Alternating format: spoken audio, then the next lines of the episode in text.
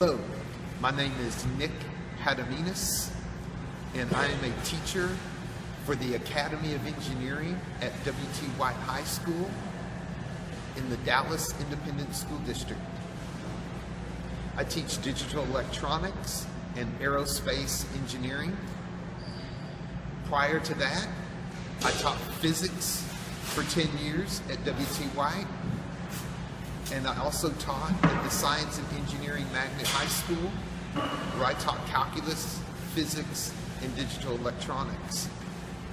I am certified in the state of Texas in math 4 through 12th grade and physics 9 through 12th.